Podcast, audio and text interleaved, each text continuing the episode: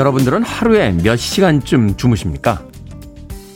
아마도요, 예전에 자는 시간이 아까웠던 기억들 있으실 겁니다. 대학에 가기 위해 늦은 밤까지 졸린 눈을 비비던 기억. 친구들과의 밤샘 수다와 왁자지껄했던 건배들. 자는 시간을 줄여서 무엇인가를 하던 날들이 있었죠. 하지만 이제 월요일 아침에 드는 생각은요. 그냥 조금 더 자고 싶다입니다. 우리의 오늘 하루가 예전보다는 별로 재미가 없어졌다 하는 뜻이겠죠. D-134일째 김태훈의 프리웨이 시작합니다.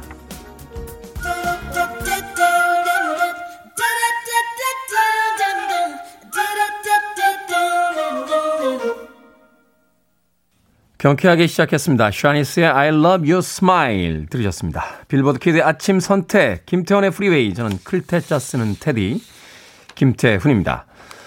K80743065님께서요. 반갑습니다. 기다렸어요. 테디와 함께 저도 오늘 시작합니다. 라고 문자 보내셨습니다. 고맙습니다. 김인영님, 7시간은 최소 자는 것 같네요. 테디는 몇 시간 주무시나요? 유이태님, 저는 4시간에서 5시간 정도 잡니다. 라고 오프닝을 듣고 또 본인들의 취침 시간들 알려주셨습니다. 저도 한 5시간에서 4시간 정도 자는 거예요. 4시간에서 5시간. 예. 아침에 오기 위해서는 4시에서 5시 사이 정도는 일어나야 되는데요. 일어나는 시간은 정해져 있는데 자는 시간에 그렇게 일찍 잠들질 못합니다. 아. 최소한 한 12시까지는 뭐 영화도 좀 보고 뭐 이것저것 읽고 예. 읽는다고 하니까 되게 인텔리한 사람으로 느껴지시겠습니다만 만화책도 보고 그럽니다. 예. 그러면서 저녁 시간을 보내다 보면 되게 11시에서 12시 사이가 좀 넘어가야 잠을 드는 습관이 있어요. 아침에 좀 피곤하긴 합니다만 쉽게 고쳐지지가 않습니다. 예전엔 참 밤새면서 무엇인가를 한다는 게 굉장히 재미있고 뭔가 어른이 된 것 같고 저녁 늦은 시간에 거리를 싸돌아다니는 것도 인생에서 큰 재미 중에 하나였는데 최근에 느껴지게 되는 것은 네, 조금 더 자고 싶다 하는 생각이 아닌가 생각이 드는군요. 여러분들도 마찬가지겠죠? 월요일 아침 조금 피곤하신데 그 피곤함 좀 물리치시라고 경쾌한 음악으로 시작했습니다. 자, 청취자분들의 참여 기다립니다. 문자번호 샵 1061, 짧은 문자 50원, 긴 문자 100원, 콩은 무료입니다. 여러분 지금 KBS 2라디오 김태훈의 프리웨이 함께하고 계십니다. KBS 2라디오. yeah, 김태훈의 프리웨이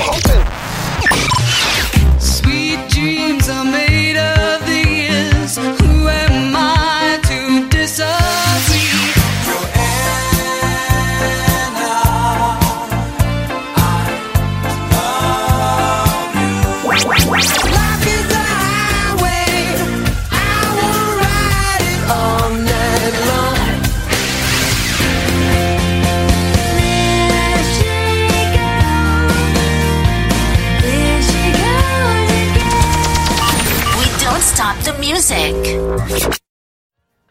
1970년대 후반에 등장했던 미국의 싱어송라이터입니다. 소프트락, 컨츄리, 어덜트 컨템포러리 계열의 아티스트로 분류가 되죠. 빌라븐 T의 Look Who's Lonely 들으셨습니다. 5868님, 아내 협박에 못 이겨서 어제 산행 다녀왔습니다. 다녀오니 협박이 좋아지네요. 하셨습니다. 어느 산에 다녀오신 겁니까? 산 좋죠. 지금이 산에 오르기 어, 또 가장 좋은 계절 중에 하나가 아닐까 하는 생각이 듭니다. 사실 저도 등산 꽤 오래 했는데요. 어, 최근에 봄에 등산은 조금 자제하고 있습니다. 예, 꽃가루 알러지가 어, 심해져서 저는 여름산 좋아합니다. 여름산. 아니 여름에 더워 죽겠는데 왜 산에 오릅니까? 하는 분들 계신데 여름에는 산이 제일 시원합니다. 어, 나무가 많고요. 또 올라가면 또 시원한 바람들이 느껴져서 여름산 저는 여러분들께 예, 강추해드립니다. 여름산. 네. 한때는 제가 산악기를 꿈꿨었는데 오른쪽 무릎 슬개골이 나가는 바람에 예, 전문적인 산악기는 불가능해져서 예, 보호대를 차고 예, 평상시에 산에 자주 갑니다. 산 좋죠. 5868님. 산에 갈때 근데 주의사항이 하나 있습니다. 어, 대부분 산은요, 오래 다니시거나 아니면 한 번 갔다가 다시는 안 가세요. 예. 예전에 그 Pretty Woman인가요? 어, 줄리아 로버츠 나왔던 영화에서 그 리차드 기어가 오페라를 보러 가자고 하니까 줄리아 로버츠가 물어보죠. 오페라는 어떤 거예요? 라고 물어보니까 영원히 오페라를 듣는, 듣게 되거나 아니면 다시는 오페라를 듣지 않는다. 라는 이야기를 하는데 등산이 그렇습니다. 아, 왜 그러냐면 누구랑 같이 가게 되면요. 꼭 등산을 많이 다니던 분들이 안 다니던 분들을 꼬셔서 데리고 갑니다. 그리고서는 잘난 척 하느라고 자기 속도대로 막 사람을 끌고 올라가요. 이제 산에 처음 온 사람은 뒤에 쫓아가다 죽습니다. 거의. 그럼 또 한마디 하죠. 아니, 그 뭐 젊은 사람이 그렇게 산을 못 타고 그래. 어? 나는 그 나이 때 말이야. 쉬지도 않고 꼭대기까지 갔구만. 막 이러면 쫓아가던 사람은 이를 팍팍합니다. 네, 다시는 산에 안 온다. 그렇게 기억이 돼버리면 산에 다시 오지 않는 경우가 많죠. 예전에 저 등산 다닐 때는요, 혼자 다녔어요. 네.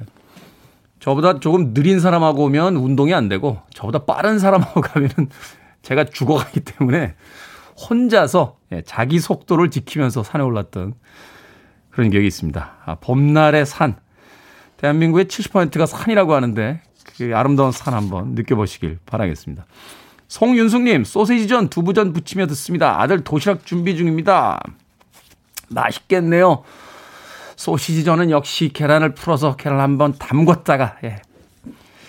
취 하는 그 붙여지는 소리만 들어도 벌써 입에 침이 고입니다. 아, 들으셨는지 모르겠는데 사연 읽는 동안 배에서 꼬르륵 소리가 한 번 났습니다. 네, 송윤숙님. 맛있겠네요. 소시지전, 두부전. 박피르님, 주말에 대청소한 게 힘들었는지 입술 터지고 온몸이 뻐근합니다. 라고 하셨는데, 우리나라 사람들은 왜 청소할 때 꼭 한 번에 다 하는지 모르겠어요. 아니, 안방, 건너방이 있고, 거실 있고, 발코니 있으면 하루하루 나눠서 하면 안 됩니까? 오늘은 발코니, 내일은 거실, 그 다음날은 안방. 일을 몰아서 하다가 지금 피곤하신 것 같은데, 박피르님, 따뜻한 아메리카노 모바일 쿠폰 한 장 보내드리겠습니다. 커피 드시고 여유 있게 월요일 시작하십시오. 콩으로 들어오셨는데요. 문자번호 샵 1061로 이름과 아이디 다시 한번 보내주셔야 됩니다. 짧은 문자 50원, 긴 문자는 100원입니다. 자, 최혜연님의 신청으로 합니다. 80년대 이 팀 대단했죠? 애니 레녹스와 데이브 스튜어트가 함께했던 영국의 2인조 그룹 유리드믹스 Sweet Dreams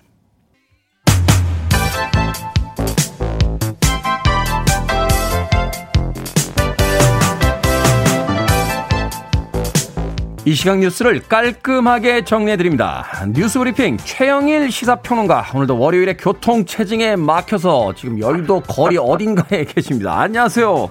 네, 안녕하세요. 어디쯤 계십니까, 지금? 아직 여의도 진입을 못했습니다. 아, 월요일이라 좀 많이 막히는군요. 바로 눈앞에 보이긴 하는데. 네. 이제 다리를 건너야 여의도로 들어가네요. 옛날에 방송국 오던 사람들이 즐겨 쓰던 이야기 아닙니까? 멀리서 63빌딩이 보입니다! 라고 하는데. KBS가 보입니다. 그죠. 30분 거리에서도 보이죠. 야, 내비게이션은 많이 줄긴 했는데. 네. 방송 시간을 맞추기에는 야, 역시 월요일 교통체증은 조금 당, 당해내기가 어렵네요. 그렇죠. 너무 서두르지 네. 마십시오. 자, 첫 번째 뉴스. 네네. 국무총리를 포함해서 몇몇 정무부처 개각, 네. 그리고 참모진 개편 내용이 발표가 됐습니다. 맞습니다. 지난 금요일에 오후에 발표가 됐습니다.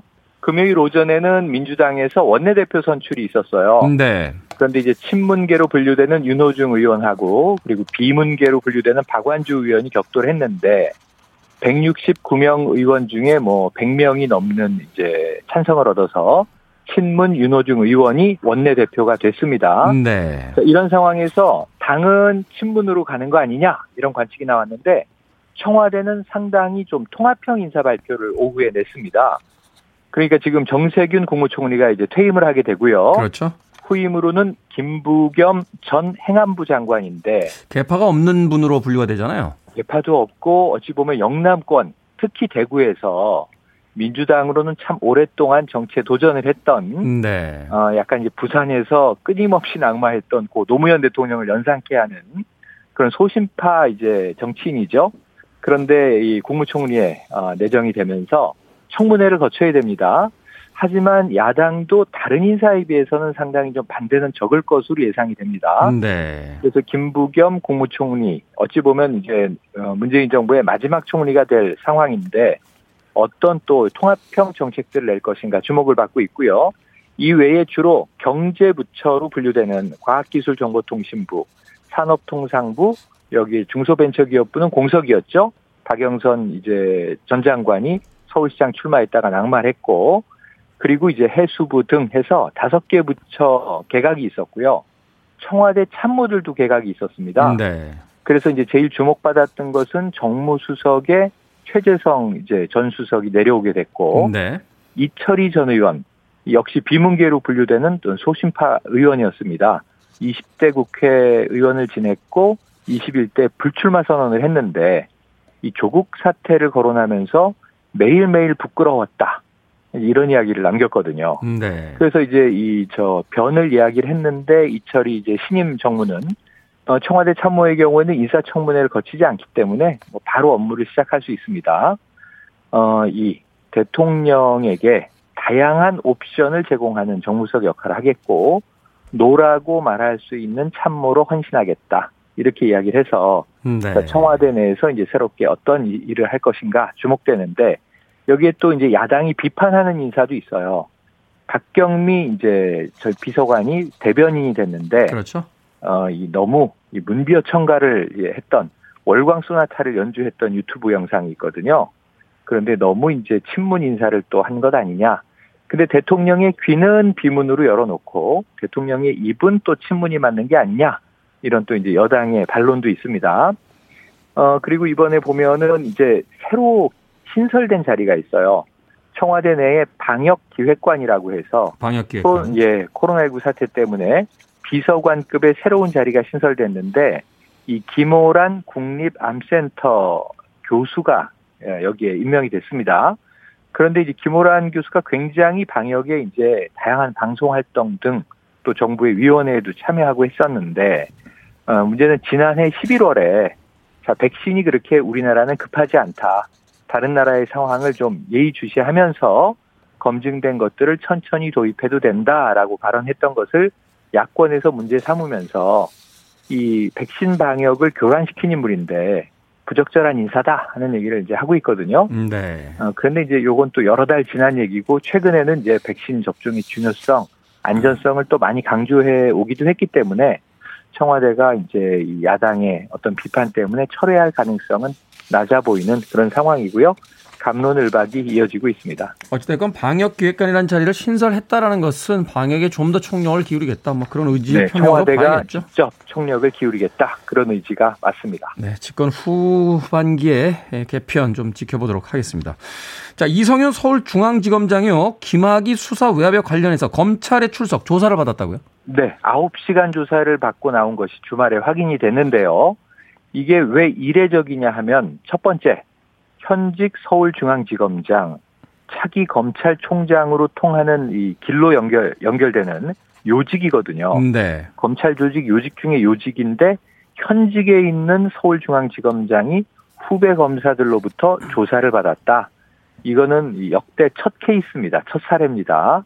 그러다 보니까 이제 놀랄 일이 하나 벌어진 거고요. 어, 문제는 이제 김학의 전 법무차관의 출국을 금지했던 과정이 불법이었다. 근데 여기에 두 차례 이성윤 서울중앙지검장이 그 당시에는 대검에 있었는데 반부패 부장이었습니다. 두 번 언급이 된다. 그러니까 결국 외압을 행사한 거 아니냐. 그래서 이제 검찰은 피의자로 보고 있어요. 근데 문제는 이 검사인데다가 고위공직자여서 지금 공수처 수사 대상이거든요. 네. 그래서 이성윤 중앙지검장이 나는 공수처에서 조사를 받겠다 이렇게 얘기했는데 공수처가 아직 4월 중에 수사 역량이 다 갖춰지지 못했습니다. 그래서 이 사안을 다시 검찰로 재이첩을 했거든요. 검찰 조사에는 응하지 않을 것으로 보여졌는데 자진 출석을 했어요. 네. 그래서 조만간 차기 검찰총장 임명이 임박해 있거든요. 그러다 보니까 빨리 의혹을 좀 털어버리려고 한 것 아니냐 이런 관측들이 나오는 상황입니다. 그렇군요. 또 그 안에서도 정치적인 어떤 해법들이 있는 거군요. 복잡합니다.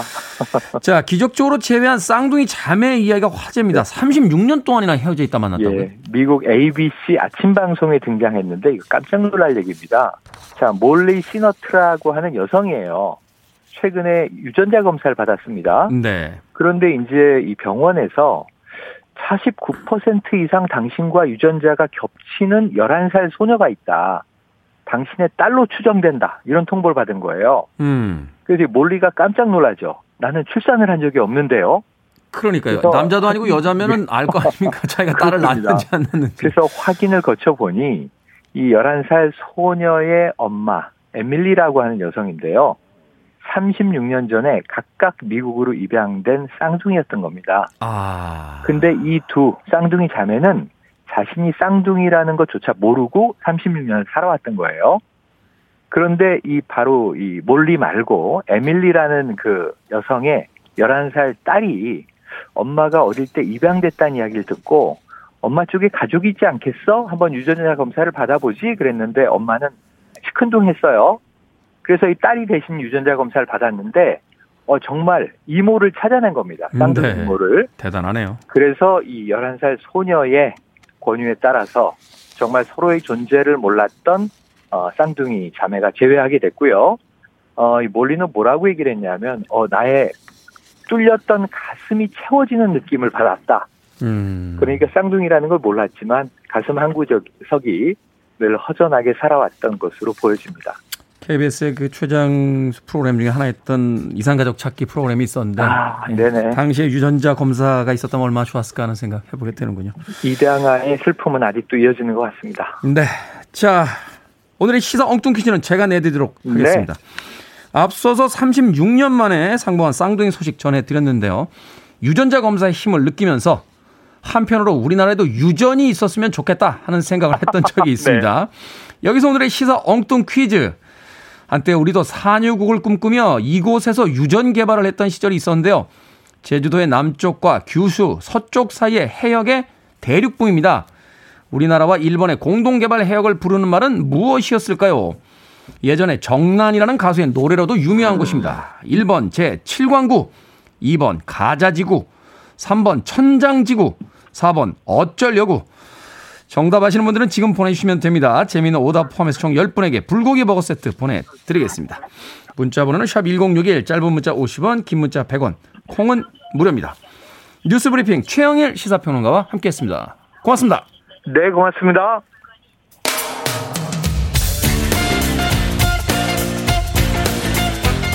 톰 커크란입니다. Life is a highway.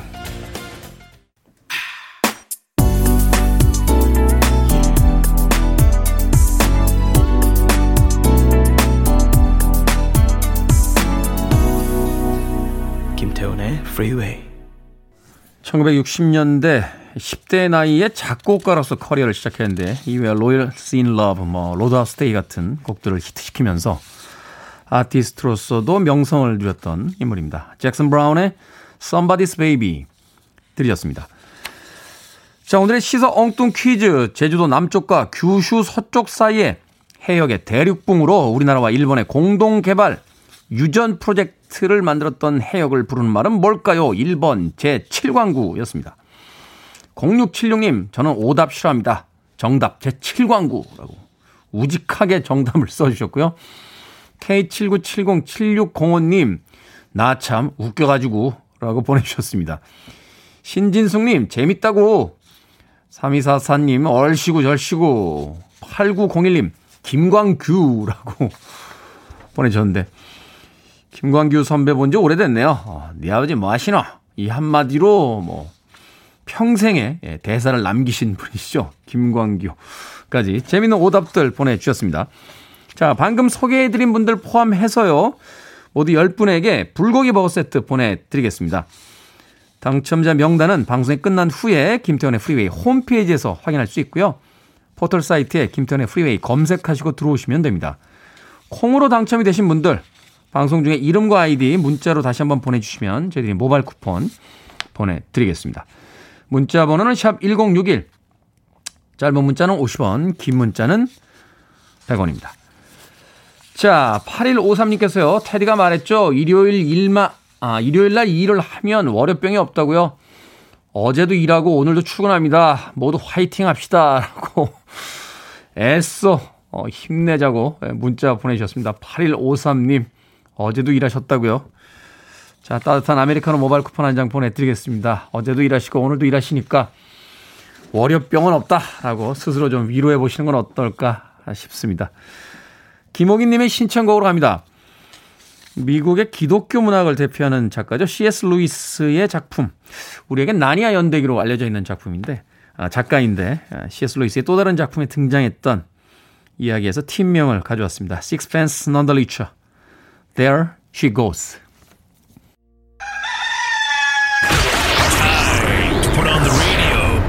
김태훈의 프리웨이 대통령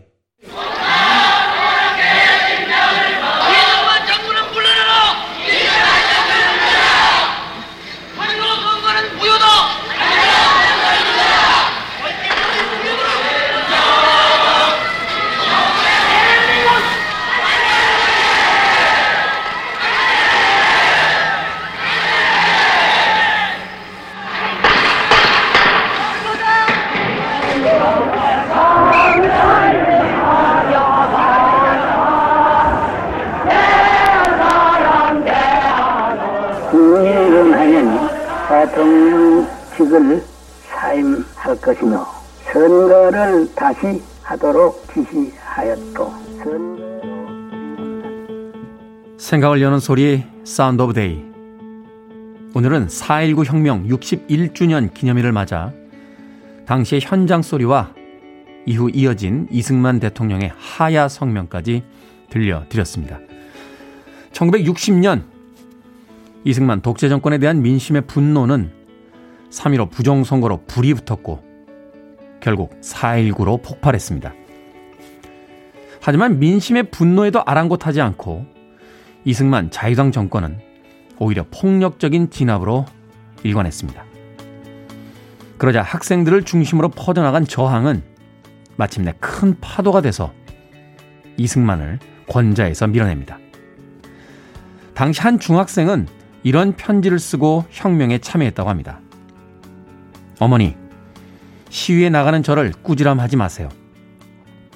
저는 아직 철없는 학생이지만 국가와 민족을 위하는 길이 뭔지 알고 있답니다. 저는 목숨을 바쳐 싸울 거예요. 이 학생은 결국 4월 19일 소중한 목숨을 잃었습니다. 이 학생을 포함해서 무려 180명이 넘는 사람이 사망했고 6천여 명의 사람들이 부상을 당했습니다. 민주주의라는 나무는 국민의 피를 먹고 자란다고 합니다.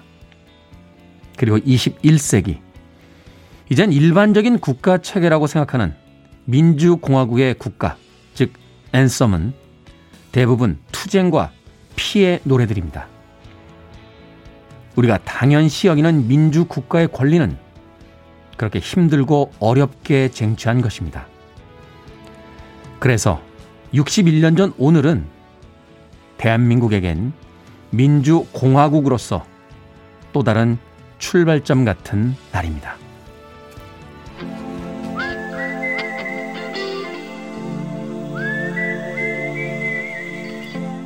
마미님이 신청하셨습니다. 스콜피언스 오브 체인지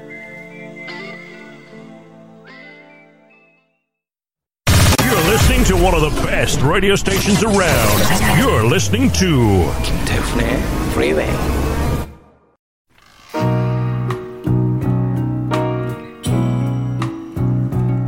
빌보드 키드의 아침 선택 KBS 2 라디오 김태훈의 프리웨이 함께하고 계십니다. 자, 1부 끝곡입니다. The Bells의 Stay a While. 저는 잠시 후 2부에서 뵙겠습니다. Without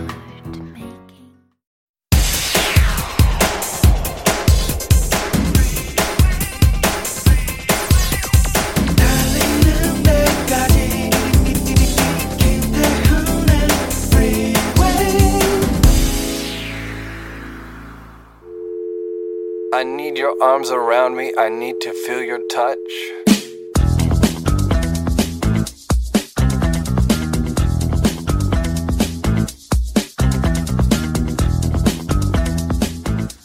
들을 때마다 설레는 말. 편의점에서 술 살 때 신분증 좀 보여주세요. 문 밖에서 들리는 택배 왔습니다. 오랜만에 나간 모임에서 내가 계산할게. 너도. 퇴근 1시간 전 부장님의 저 먼저 갑니다. 다들 일찍 퇴근하세요. 남편에게 걸려온 전화. 보너스 받은 거 보냈어. 필요한 거 사.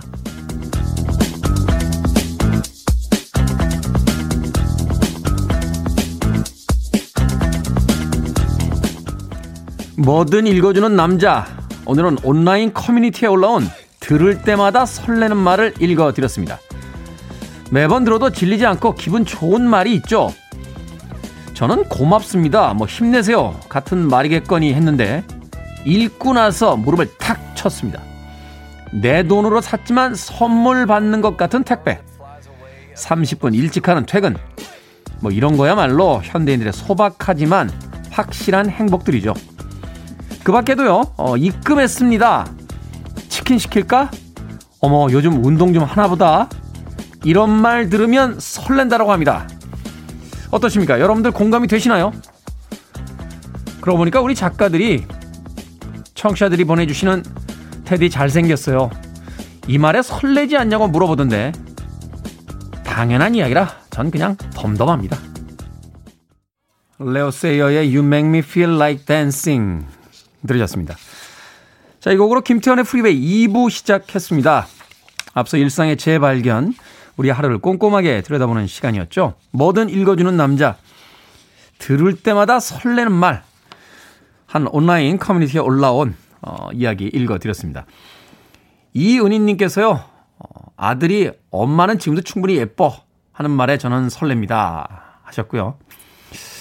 아들이 예, 인생을 좀 아는군요. 네. 3749님, 유부남들이 가장 설레는 말, 나 애들 데리고 친정 다녀올게. 야, 우리가 어쩌다가 이렇게 된 겁니까? 이런 말이 설레게. 1228님, 테디의 오프닝 설렙니다. 고맙습니다. 오늘부터 1년님께서는 김태훈의 프리웨이 청취율 1위로 앞으로 20년 연장합니다. 하면 심쿵하겠죠? 라고 보내주셨습니다. 그렇겠죠? 예. K79830997님. 야, 여기 아내분들의 반격이 있네요. 저는 신랑이요. 오늘 야근이야. 전화 오면 야호 합니다. 그렇죠. 장군 멍군이군요. 9791님. 오빠 라면 먹고 갈래? 이게 왜 설레죠? 어, 라면 좋아하십니까? 어, 저는 모르겠어요. 왜 설레는지. 예. 저는 라면을 별로 안 좋아해서요. 예. 별로 안 설렙니다. 9791님. 고승현님. 며칠 전에 아가씨 소리 들었어요. 라고 하셨는데. 젊다라는 이야기에 참 많은 분들께서 설레는 것 같습니다. 어, 그 나이로 안 보이는데요. 라는 표현. 예전에 최동원 감독의 그 타짜라는 영화 보면 거기서 그 한 남자, 중년의 남자를 이제 사기를 칠 때 이런 이야기를 해요. 나이보다 좀 어리게 보인다고 하면 되게 좋아하는 사람이야. 그러니까 약간 실없다, 약간 모자라다, 뭐 이런 사람을 표현할 때 그때 김혜수 씨가 연기한 캐릭터가요. 어머, 그 나이로 안 보이세요? 라고 하면, 어, 그런 얘기 많이 들어. 막 이러면서 그 남자 중년 배우가 하던 대사가 떠오르는데, 그렇죠. 누구든 간에 나이보다 젊어 보인다고 하는 소리 싫어할 사람이 있겠습니까? 자, 뭐든 읽어주는 남자, 여러분 주변에 의미 있는 문구라면 뭐든지 읽어드립니다. 홈페이지에 들어오셔서 뭐든 읽어주는 남자 게시판 사용해 주셔도 되고요. 말머리 뭐든 달아서 문자로도 참여 가능합니다. 문자번호 샵 1061, 짧은 문자 50원, 긴 문자 100원, 콩은 무료입니다. 채택되신 분께는 촉촉한 카스테라와 라떼 두 잔 모바일 쿠폰 보내드리겠습니다. I want it, I need it, I'm desperate for it. Okay, let's do it. 김태훈의 Freeway. 음악이 나가는 동안 조아나라는 이름을 가진 여성은 얼마나 행복할까 하는 생각을 했습니다. 이렇게 멋진 곡을 쿨앤드갱이 만들어 줬으니까요. 쿨앤드갱의 조애나 들이었습니다. 앞서 들으신 곡은 씨윈드의 투어 버스까지 두 곡의 음악 이어서 보내드렸습니다. 최은희님, 테디, 돌도 삼킬 만큼 왕성한 식욕을 자랑하는 아들이 입맛이 없다며 밥을 두 숟갈도 안 뜨고 학교 갔습니다. 월요병일까요? 다음 주에 있을 중간고사 스트레스 때문일까요? 급식 시간까지 배고플 텐데 하고 걱정의 문자 보내주셨습니다. 월요병도 아니고요. 다음 주에 있을 중간고사 스트레스도 아닙니다. 엄마 마음을 몰라서 그래요. 어, 나중에 어른이 되면 월요병이 있고 중간고사 스트레스가 있어도 엄마가 걱정할까봐 아침밥 다 먹고 나갑니다. 시간이 좀 지나면 어른이 될 테니까 너무 걱정하지 마시길 바라겠습니다. 이준범님, 엄마한테 겨우 독립하겠다고 허락받고 주말에 돌아다녀 봤는데 방 얻기가 정말 힘들더라고요. 녹초화돼서 소득 없이 집에 왔습니다. 피곤한 월요일이네요. 물론 이렇게 나이가 크면 집 밖으로 나가겠다는 아들도 생깁니다. 이준범님, 독립해야죠. 그 외국 영화 보면요. 저 사람이 얼마나 별로인 사람인 줄 알아? 라는 표현을 쓸 때 뭐라고 하냐면, 야, 너 그거 아니? 뭐? 쟤 아직도 엄마랑 산다? 라는 이야기 합니다. 독립해야죠. 그래야 어른이 되는 겁니다. 7615님, 신나는 팝 소리가 아침을 깨웁니다. 주말 내내 새로운 농작물을 심었는데, 실패 없이 쑥쑥 잘 커졌으면 좋겠습니다. 하우스에 프리웨이 크게 틀어놓고, 월요일 아침 분주히 시작합니다. 라고 해 주셨습니다. 가을쯤에는 맛있는 농작물 먹을 수 있는 건가요? 벌써 기대가 됩니다. 7615님. 0704님, 테디 아침에 일찍 눈 떠져서 아이들 옷 세탁했는데 세상에 작은 아이 기저귀가 같이 들어가서 세탁이 되었는지 다 터져서 옷에 덕지덕지 붙었습니다. 저 어쩜 좋아요. 이제 출근도 해야 하는데 울고 싶습니다. 다 버릴 수도 없고. 자, 드디어 이제 옷을 다 버리고요. 새 옷을 사실 때가 된 겁니다. 0703님. 예, 원래 정리라는 건 그렇게 하는 거예요. 예, 하나하나 정리하려면 못 합니다. 이제 다 하늘의 뜻이다. 다 갖다 버리고 새 옷을 사자라고 생각하시면 됩니다. 0704님. 자, 마트 상품권 하나 보내드리겠습니다. 마트에서도 옷 파는지 모르겠네요. 이정숙님, 주말에 잘 먹은 게 없는데 두릅전 먹은 게 잘못됐는지 소화불량으로 어제는 호박죽만 두 끼 먹었더니 다리가 후들거리고 체중이 줄은 느낌입니다. 오늘도 느낌이 안 좋은데 빨리 회복됐으면 좋겠습니다. 따뜻한 물 많이 드십시오. 드디어 다이어트가 시작됐습니다. 이정숙님, 오사오구님. 오늘 아침에 일어났는데 냉장 보관해야 하는 약을 어젯밤에 사용하고 나서 책상 위에 그대로 둔 거 있죠. 어쩜 이렇게 잘 깜빡하는지 아까운 약 다 버렸습니다. 하셨는데요. 그 약 드시고 탈나는 것보다는 훨씬 낫지 않습니까? 오사오구님. 유이태님, 우리 작은 아들 여친하고 커플띠를 삶았더니 쭈글거려서 다 버려놓은 것 같아요. 오늘 입고 나간다는데 어쩌죠? 감춰놓을까요? 아드님의 여자친구가 별로 마음에 안 드셨군요. 축하드립니다. 오늘부로 둘이 끝나고요. 새 여자친구를 사귈 수 있을 것 같습니다. 유이태님. 생각해보면 우리 일상에서 벌어지는 일들이 뭐 우리 큰 일들이겠습니까? 웃으면서 월요일 시작했으면 좋겠습니다.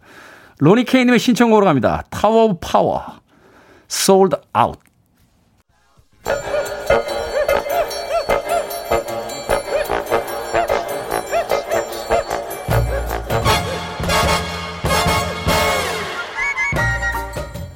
온라인 세상 속 촌철살인 해학과 위트가 돋보이는 댓글들을 골라봤습니다. 댓글로 본 세상.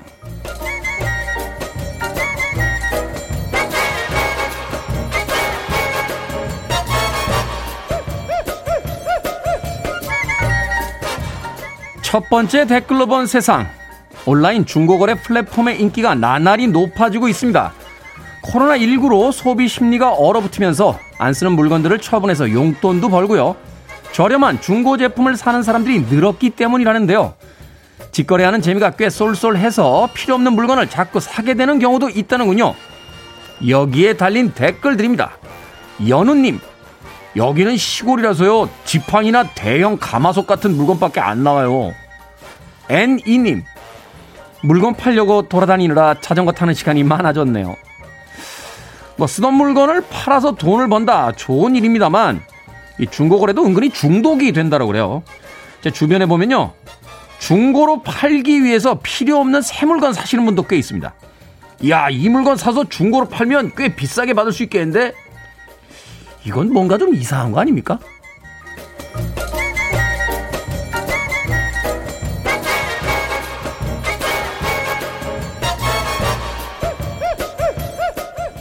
두 번째 댓글로 본 세상. 폴란드에서 수상한 물체가 발견이 돼서 주민들이 공포에 떨었습니다. 동물이나 파충류로 추정되는 물체가 아파트 앞 나무에 매달려 있었는데요. 창문도 열지 못하고 지내던 주민들 이틀이 지나 경찰에 드디어 신고를 했다는군요. 그런데 이 물체의 정체 누군가 떨어뜨린 맛있는 크루아상 빵이었답니다. 여기에 달린 댓글들입니다. WO님 동물복지협회장이 인터뷰한 게 더 웃기더군요. 겁먹을 게 따로 있죠. MAIS님. 아니, 뭐, 불을 처음 본 원시인들도 아니고, 크루아상을 본 적이 없나 봐요. 왜 본 적이 없겠습니까? 그런데 자세히 쳐다보거나 가까이 가려 하지 않고 자기들 마음대로 생각하다 보니까 이렇게 공포만 커진 거죠. 우리 주변의 모든 문제들이 그렇죠. 그나저나 크루아상 때문에 경찰을 불렀으니까 야 맘모스 빵이면 군대 불렀겠다.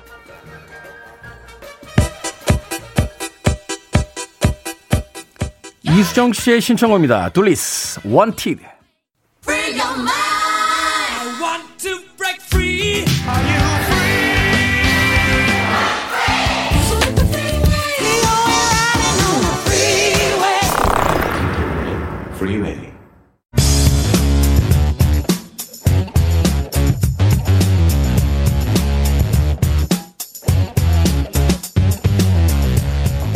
월요일은 과학 같은 소리 안에 주어들은 과학 지식으로 어제보다 똑똑해지는 시간입니다. 국립과천과학관의 이정모 관장님 나오셨습니다. 안녕하세요. 안녕하세요. 김태훈 PD, 김태훈 씨와는 달리 단 한 번도 잘생겼다는 이야기 못 들어본 이정모입니다. 부럽습니다. 좀 나눠드리고 싶네요, 관장님. 네. 세상 참 불공평합니다. 저도 관장님만큼 똑똑해질 수 있다면 제가 미모를 조금씩 팔도록 하겠습니다. 자, 최근에 극장가요 화제가 되고 있는 영화 편이 있습니다. 이 복제 인간을 다룬 영화 서복인데요. 자, 인간의 상상력을 자극해온 이 복제 인간 기술. 뭐 책이나 영화에서는 이미 예전부터 많이 다뤄졌었죠. 실제로 어느 정도까지 발전했는지 오늘 알아보도록 하겠습니다. 먼저 그 전에 관장님은 관장님이랑 똑같은 복제 인간이 있다. 어떠실 것 같으세요? 아주 불편할 것 같아요. 어. 그러니까 지금도 가끔 가다가 뭐 고창석 씨 닮았다고 생각하면서 뭐 사인해 달라는 분들이 있거든요. 네, 네. 예, 보통은 이제 제가 아니라고 잘 설명하는데 너무 급할 때는 그냥 사인해 줘요. 아름다운 음. 계절입니다. 고창석하고. 근데 내 복제 인간이 있다면 네. 아우 그냥 집에서 집에만 있으라고 그럴 것 같아요. 집에만 있지 말고 집에만 있어라. 괜히 일 시끄럽게 버리지 말고. 네, 나 사고 네. 치지 말고. 근데 왜 회사 생활 하시는 분들 가끔 이런 이야기 하시거든요. 야, 나 같은 놈 하나만 더 있으면 좋겠다. 어, 자기는 이제 열심히 일하는데 자기만큼 열심히 하는 사람이 없다. 이런 뜻이기도 한데 아무튼 나와 똑같은 사람이 한 명 더 있다. 조금 당황스럽긴 할 것 같습니다. 자, 생명체 복제 이게 어떻게 이루어지는 겁니까? 좀 간단하게 먼저 좀 개념을 설명해 주신다면. 뭐 크게 두 가지 방법이 있는데요. 수정란을 쪼개서 유전적으로 똑같은 개체를 만드는 게 방법이 있어요. 이게 이제 쌍둥이가 나오는 방식이죠. 그렇죠. 이게 뭐 아. 뭐 비교적 쉬워요. 수정란 분열 초기에 쪼개면 전체로 성장할 수 있거든요. 네. 보통 우리가 요즘 생각하는 건 이런 게 아니죠. 체세포를 우리 몸에 있는 세포를 이용해서 생식 세포가 아니라 정자와 네. 난자 상관없는 다른 세포를 이용해서 똑같은 개체를 생산하는 걸 이제 복자라고 합니다. 근데 네. 이건 어려워요. 왜냐하면 이 체세포들은 성장과 분화가 이미 다 끝나 있거든요. 그래서 아. 눈 세포하고 눈에 있는 세포하고 손가락 세포를 가지고 개체 전체를 만드는 게 별로 상상하기가 어려운 겁니다. 그런데요, 눈에 있는 세포와 눈 세포와 손가락 끝에 있는 세포가 유전자가 같을까요, 다를까요? 같, 같지 않을까요? 이게 분화되면서 달라지는 거죠. 그렇죠. 같아야 되는 거죠. 다르면 네. 큰일 나는 거예요. 어, 어, 눈 어. 세포는 우리 아빠한테 왔고 손가락 세포는 옆집 아저씨한테 왔을 리가 없잖아요. 그렇죠. 네, 똑같이 같아야 됩니다. 어디에 있는 세포든지 어떤 모양이든지 상관없이 가지고 있는 유전자는 같아요. 그렇다면 혹시 이 개체 세포를 가지고 개체 전체를 만들 수 있지 않을까? 고 과학자들이 아. 생각했는데 예전에는 안 된다는 게 답이었어요. 이미 분화가 끝난 세포는 거꾸로 돌아갈 수 없던 게 정설이었거든요. 네. 근데 돌리가 등장하면서 이야기가 아. 달라졌죠. 복제형 돌리. 그렇습니다. 어. 그게 등장을 하면서 이제 체세포를 가지고도 복제를 할 수 있다. 그렇죠. 라는 게 증명이 됐다. 복제 기술의 역사부터 좀 훑어보도록 하겠습니다. 이게 최초에 이런 시도를 누가 먼저 했던 겁니까? 그러니까 누가 최초인지 저희가 어떻게 알겠습니까? 세상에 별의별 사람들이 다 있으니까 뭔가 했겠죠. 공식적인 최초. 그렇죠. 그 논문으로 남은 건 20세기 초에 독일인 한스 슈페만이 최초예요. 그러니까 수정란이 분열하기 시작한 초기를 배아라고 하거든요. 네. 슈페만은 도롱뇽의 초기 배아를 묶어서 둘로 나눴어요. 이때 뭐로 묶었냐면 자기 어린 아들의 가느다란 머리카락으로 그 수정란을 묶었죠. 네. 뭔가 가느다라면서도 튼튼한 그 뭔가가 필요했는데 그 당시에는 별다른 재주가 없었던 거예요. 어린 아들의 머리카락이 그나마 딱이라고 생각했던 거죠. 아. 그런 시대였습니다. 아, 이게 그러니까 뭐 이렇게 칼로 쪼개고 그런 게 아니라 이게 진짜 손으로 묶는 거예요? 손으로 묶어요. 손으로 묶어가지고. 아니 이게 보인단 말입니까? 그 조그만. 그러니까 힘들었죠. 아. 그러니까 배알을 반으로 쪼갰더니 아, 수정란의 알을 그러니까 도롱뇽의 알, 그 다음에 뭐 개구리 알 크잖아요. 아 눈에 보이는 그 정도 보니까. 아, 그래도 예. 그렇지 그거를 먹는다는 게. 그러니까 배알을 반으로 쪼갰더니 두 개가 정상적인 도롱뇽으로 성장했습니다. 인위적으로 아. 쌍둥이를 만든 거죠. 이게 복제의 시작입니다. 슈페만은 여기서 그치지 않았어요. 처음 실험 때는 반으로 딱 쪼개서 양쪽 모두에게 세포에게 들어가게 했거든요. 네. 다음에 실험할 때는 배알을 묶는 때 머리카락 묶을 때 세포에게 한쪽에만 몰려 있게 했어요.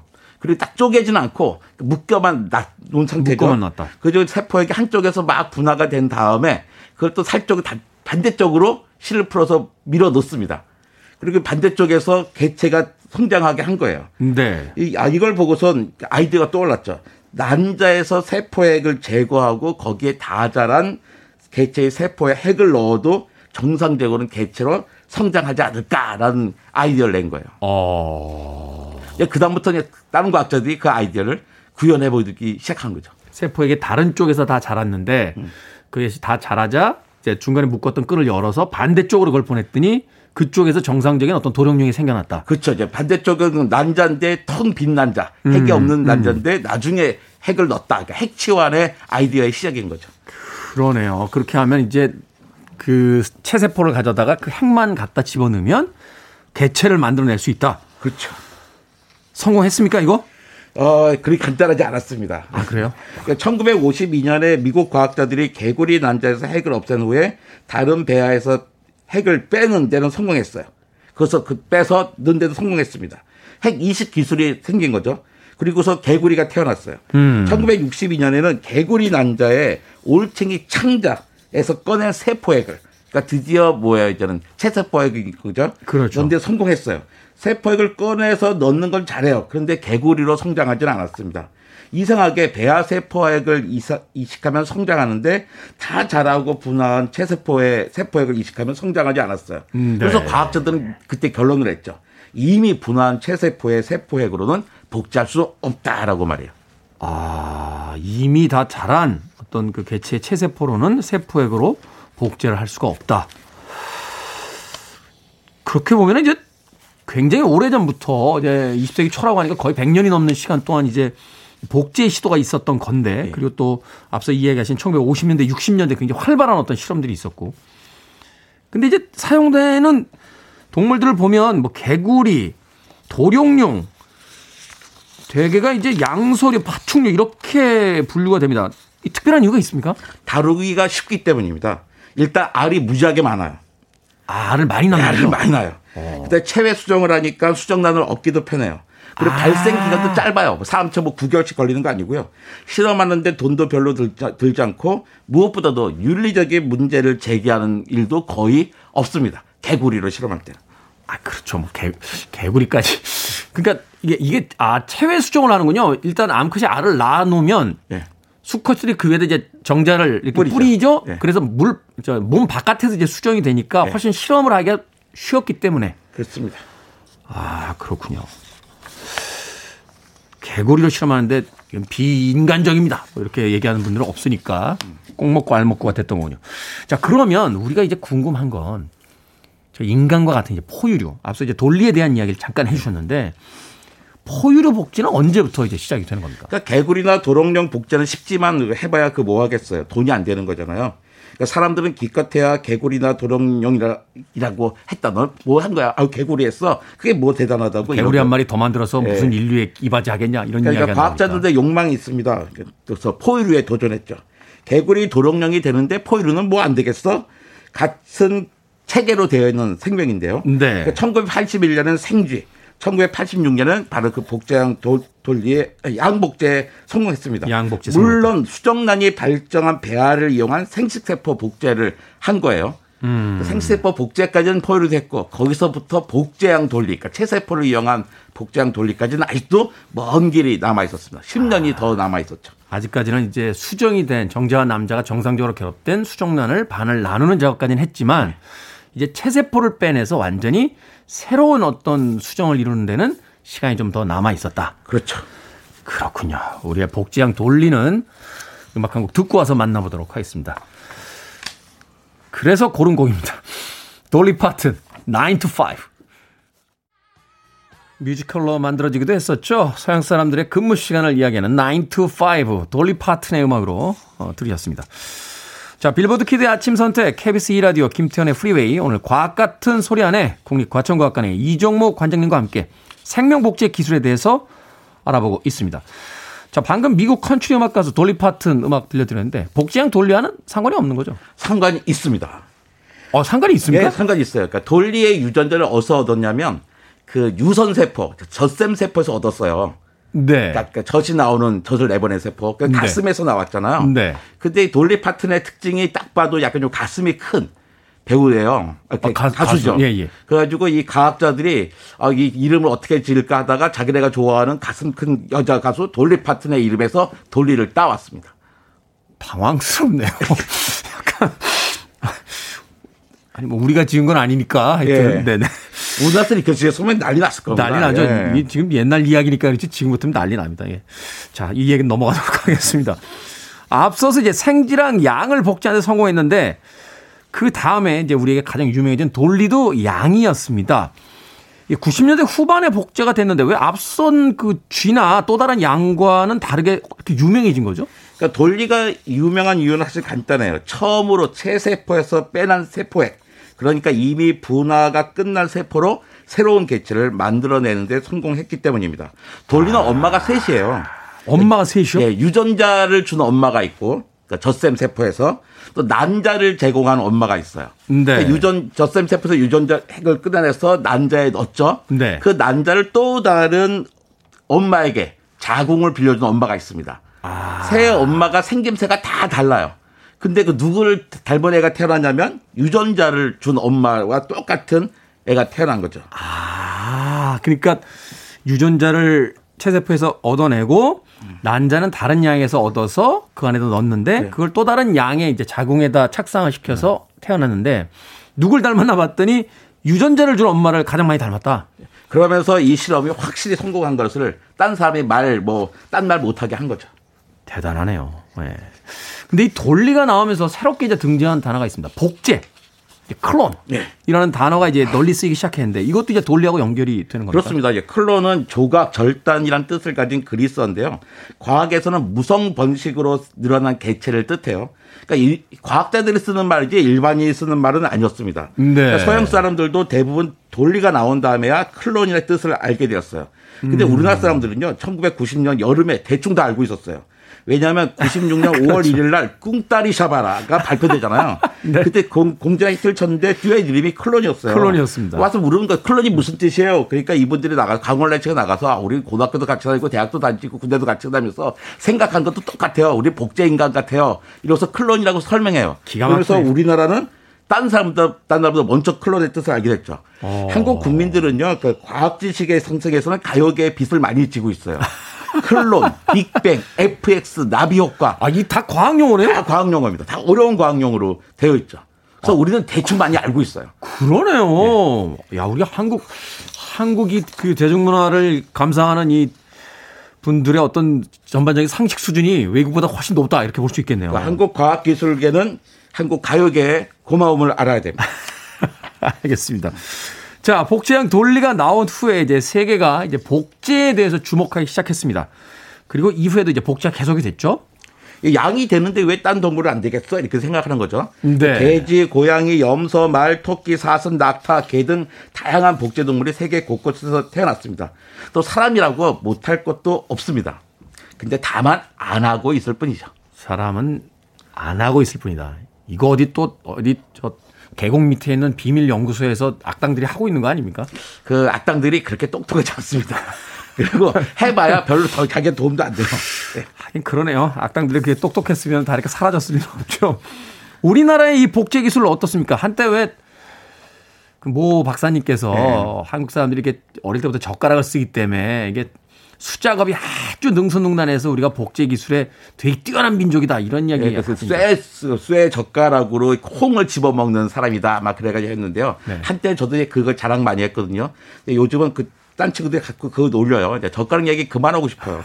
창피합니다. 그러니까 황우석 박사님께서 너무나 그, 그 말을 많이 하셨는데 네. 딴 나라 교과서에 다 거짓말로 실려 있거든요. 음. 그러니까 아무튼 우리나라도 이젠 과학 선진국인 건 분명합니다. 다른 모든 분야와 마찬가지로 복제 기술 역시 뒤처지지 않았죠.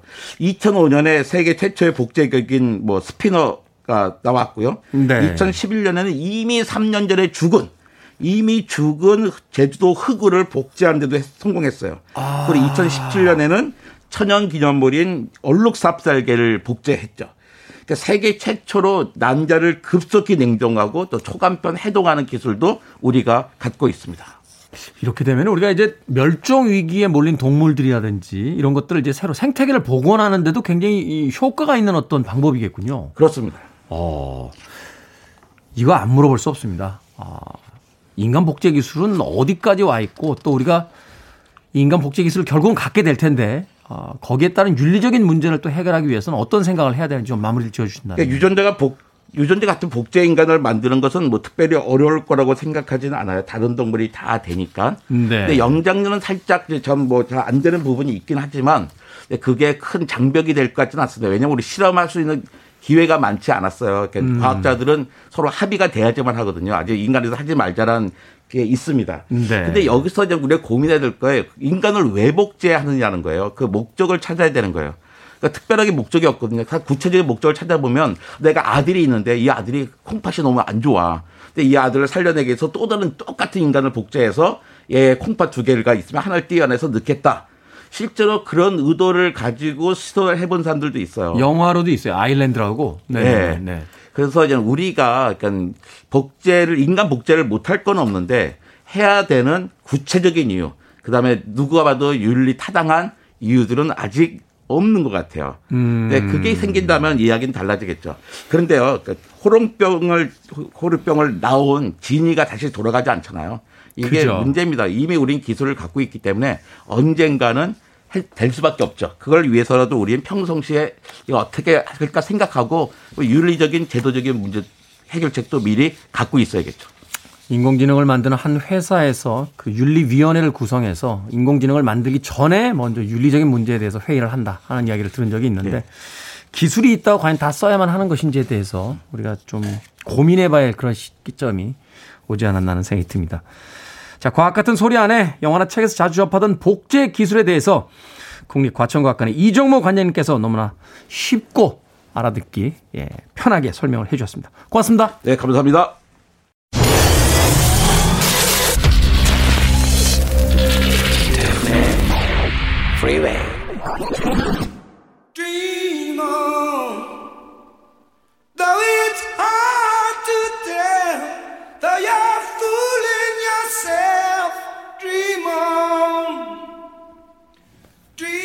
KBS 라디오 김태훈의 프리웨이 D-134일째 방송 이제 끝곡입니다. 나자레스의 드리먼 준비했습니다.